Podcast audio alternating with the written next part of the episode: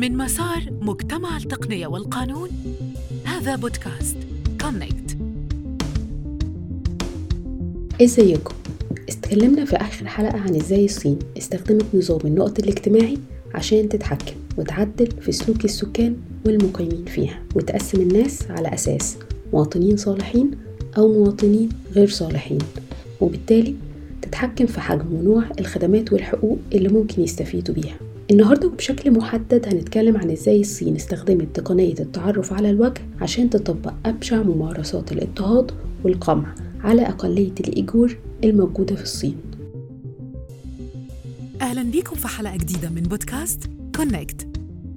بودكاست Connect متاح على Google Podcast و Apple Podcast و Anchor وعلى موقع مسار. مجموعات الإيجور هي أقلية عرقية مسلمة بتعيش في الإقليم الغربي لتشينج يانج في الصين وبتسكن بشكل أساسي في المنطقة دي المتمتعة بالحكم الذاتي في جمهورية الصين الشعبية. الصين استخدمت تقنية متطورة من كاميرات التعرف على الوجه وابتدت تخلق وتدرب بيانات قادرة على تخليق ألجوريزم ولوغاريتمات عشان تقدر تتعرف على ملامح الأقلية المسلمة اللي موجودة في الصين وتلاحقهم بغرض مراقبتهم والتحكم فيهم والقبض عليهم بعدين. يعني باختصار عشان تفرق ما بينهم وبين أي حد تاني مش من مجموعة الإيجار. الحادثة دي تعتبر سابقة لأنه لأول مرة بيتم استخدام تقنية التعرف على الوجه على مستوى العالم بشكل واضح وصريح عشان يتم التمييز بين الناس على أساس العرق.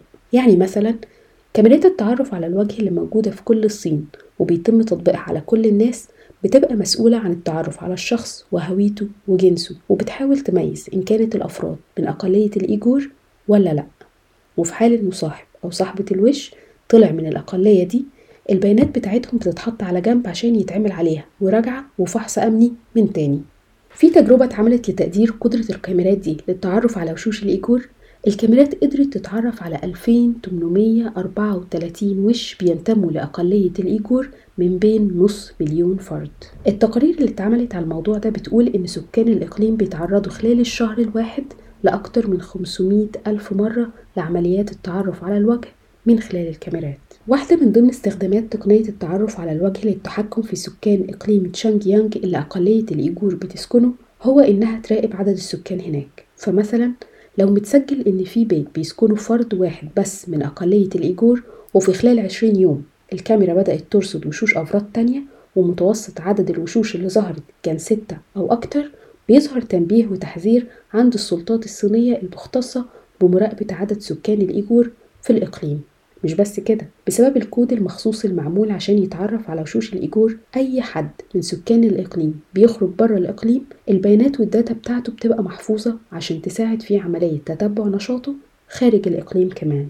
غير إن ال system ده بيرسل رسالة تحذيرية للمسؤولين في الشرطة والأمن لو الكاميرات سجلت إن في أكتر من ثلاث أفراد من مجموعة الإيجور حجزوا السفر على نفس الطيارة في نفس اليوم. وزي ما حكينا الحلقة اللي فاتت على الطريقة اللي بيشتغل بيها نظام النقاط الصيني في عموم الصين كلها تطبيق النظام ده كمان أسوأ مع مجموعات الإيجور فمثلا لو حد عايز يروح السوبر ماركت لازم يعمل scan لوشه وللبطاقة اللي معاه. وفي اللحظة اللي بيعمل فيها scan لبياناته المربوطة بوشه في حالات كتيرة جدا كاميرات التعرف على الوجه ممكن تكون سجلت إن وشه كان من الوشوش اللي اتلقطت بتتردد على أحد المساجد مثلا. وبالتالي ممكن يتمنع من دخول السوبر ماركت بسبب إنه غير جدير بالثقة وفي حالات أسوأ ممكن يوصل تنبيه وإنذار لأفراد الأمن اللي بيجوا ويعملوا عملية تفتيش وفحص ذاتي ممكن يبقى نتيجتها النقل لأحد مراكز الاعتقال. الكاميرات دي مش بس موجودة في الشوارع والمحلات وقدام المساجد والمدارس دي الحكومة كمان مركبة كاميرات مراقبة جوه بيوت مجموعات الإيجور اللي في الإقليم عشان تراقب بيها سلوكياتهم وتصرفاتهم. حاجة كمان أسوأ استحدثتها الصين في كاميرات التعرف على الوجه وهي إنها قادرة على التعرف على مشاعر مجموعات الإيجور عن طريق تحليل حركة وتعبير ملامح وشهم. جوه مراكز الاعتقال اللي سمتها الحكومة مراكز إعادة التأهيل الحكومة ركبت كاميرات بيتم تسليطها على وشوش أفراد مربوطين في الكراسي بتاعتهم من الرجلين والإيدين. الكاميرات دي واللي فيها خاصية التعرف على الوجوه فيها خاصية تانية بتتعرف على مشاعر الأفراد المسلطة عليهم. بحيث تقدر تحلل وتصنف نوع المشاعر اللي انت حاسس بيها. مثلا لو عندك 50% من مشاعر غضب أو توتر 30% حزن ولا 20% ارتباك نتيجة تحليل المشاعر دي بتستخدمها إدارة المراكز عشان تحدد إن كان الأشخاص مذنبين ولا لأ وإن كانت عملية إعادة تأهيلهم ودمجهم وتدجينهم تمت بالكامل ولا لسه. غير إن الحكومة الصينية بتستخدم الكاميرات دي عشان تتعرف بيها على مشاعر الأفراد من أقلية الإيجور فهي كمان بتساعدهم إن هم يجمعوا بيها بيانات الأفراد دول ويحللوها ويتنبئوا بأفعالهم المستقبلية المحتملة ويدربوا برامج التعلم الخاصة بالتكنولوجيا دي على إنها تدي نتائج أكثر دقة. باختصار أقليات الإيجور عاملين زي فران التجارب ومعسكرات الاعتقال والإقليم نفسه اتحول لمعمل تجارب مفتوح على وشوش وبيانات الأقليات هناك. الأطراف المتورطة في تطبيق النوع ده من التكنولوجيا لانتهاك حقوق أقليات الإيجور كتير مش بس الحكومة الصينية. لكن كمان شركات التقنية الصينية الكبيرة زي Dahua، Megvii، Huawei، Hikvision، Alipay، Tiandy. شركات تقنية كبيرة وعالمية ساعدت الصين ومكنتها من استهداف أقليات الإيجور بغرض مراقبة حركاتهم والتحكم فيهم وتغيير سلوكهم. زي شركة Hikvision اللي تعاقدت معاها الحكومة الصينية عشان تراقب وتتعرف على وشوش أقليات الإيجور وكاميرات المراقبة بتاعتهم اتركبت جوه معسكرات الاعتقال وكمان على مداخل المساجد. شركة زي Hikvision هي اللي صممت ما يسمى نظام الدفاع الاجتماعي اللي بيتم تطبيقه في إقليم تشانج يانج اللي بتسكنه أقلية الإيجور. الشركة بعقود مع الحكومة الصينية. تجاوزت المليارات ركبت كاميرات المراقبة بخاصية التعرف على الوجوه قدام أكتر من 967 مسجد في داخل مراكز اعتقال الأقلية الإيجور. غير إنها طورت كاميراتها عشان تستخدم في كل مكان في الصين عشان تقدر تميز وجوه أقليات الإيجور من بين أي عدد من السكان. واحدة كمان من الشركات اللي بتستخدم الحكومة الصينية الكاميرات والتقنيات بتاعتها للتعرف على وجوه مجموعات الإيجور هي شركة Megvii. تقنيات الشركة دي عندها القدرة على تحديد وشوش الإيجور من وسط أي عدد من السكان وتحديد نوع ملابسهم نوع وسيلة المواصلات معلومات عن الموبايل اللي بيستخدموه وصلاتهم الاجتماعية زي مثلا أقرب ثلاث أصدقاء ليهم. شركة تانية وهي دهوة وهي الشركة اللي المطورين فيها عملوا الكود الخاص بالتعرف على وجوه مجموعات الإيجور. دهوة كمان طورت نظام إنذار بيشتغل أول ما يتم التقاط أو التعرف على وجه من وجوه الأقلية المسلمة الإيجور وعلى أساس بياناته ومظهره بيتم تصنيفه إن كان صاحب ميول إرهابية خفية ولا لأ. الميول الإرهابية الخفية هنا هو كل ما يندرج تحت حاجات زي إن حد من الأولاد اسمه محمد صيام رمضان عزومة أشخاص كتير للفرح أو إن كان عندهم أقارب في الخارج بيتواصلوا معاهم بالتليفون أو الإيميل. شركة Dahua بقى قررت إنها تعلي على الوظيفة دي وتعمل software وظيفته إنه يتعرف على وشوش أقلية الإيجور ويميزهم من بين كل السكان ويبعت إنذار بوجودهم في نفس اللحظة لأقرب قسم بوليس. مش بس كده ال software كمان عنده قدرة على التعرف على مين من أفراد الأقلية ممكن يبقى عنده ميول خفية للتطرف. وده عن طريق عمليات تحليل للبيانات وتحليل فوري لمظهر الأفراد زي مثلا إن كان في حد عنده دقن معاهم سكينة أو رايحين يصلوا أو أسلوب لبسهم. واللي بيتم التعرف عليهم بالشكل ده بيتم تحديدهم في قائمة لوحدهم خالص غير حتى قائمة استهداف الأقلية بشكل عام. بسبب الكاميرات والنظام ده في 2017 في أكتر من مليون فرد من أقلية الإيجور اختفوا تماما من غير ما يرتكبوا أي جريمة. عارفين إيه كمان الأخطر من كل ده؟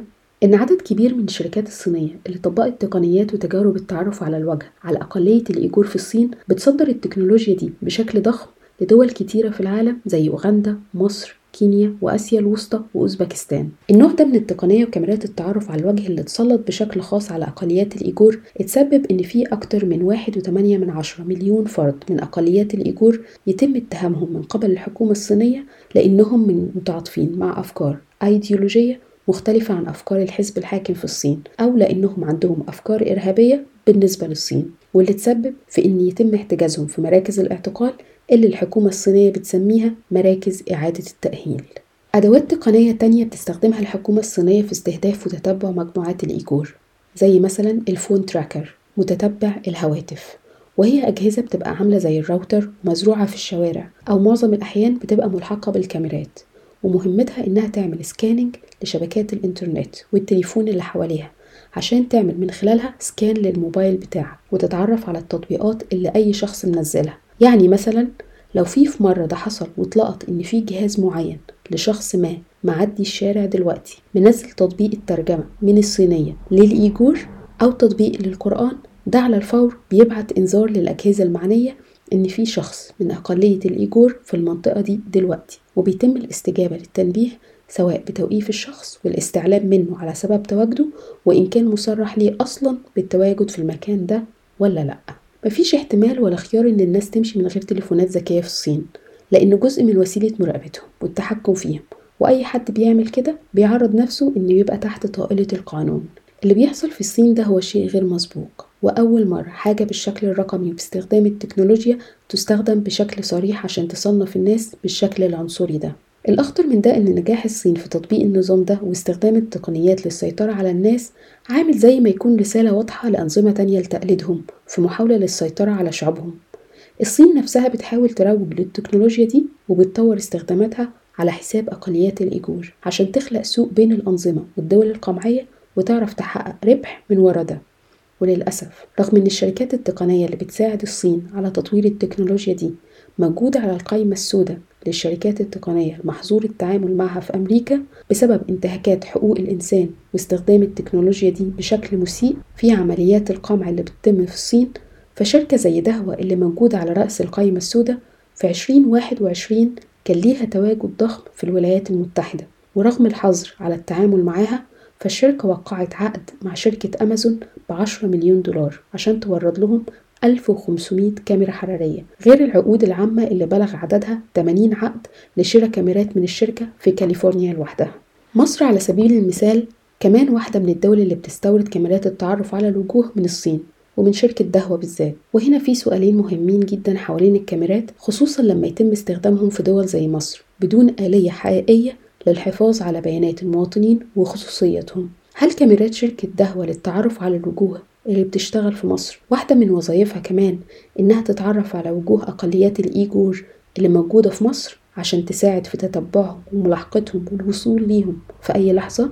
طيب هل الكاميرات المستوردة من الصين واللي البيانات بتاعتها متدربة للتعرف على الوشوش الصينية أو الوشوش في الصين لما يتم تطبيقها في مصر إيه هو مدى كفاءتها في التعرف على وشوش المصريين؟ السؤال ده وأسئلة تانية كتيرة غيره هنجاوب عنه في الحلقات الجاية. تابعونا وخليكم معانا.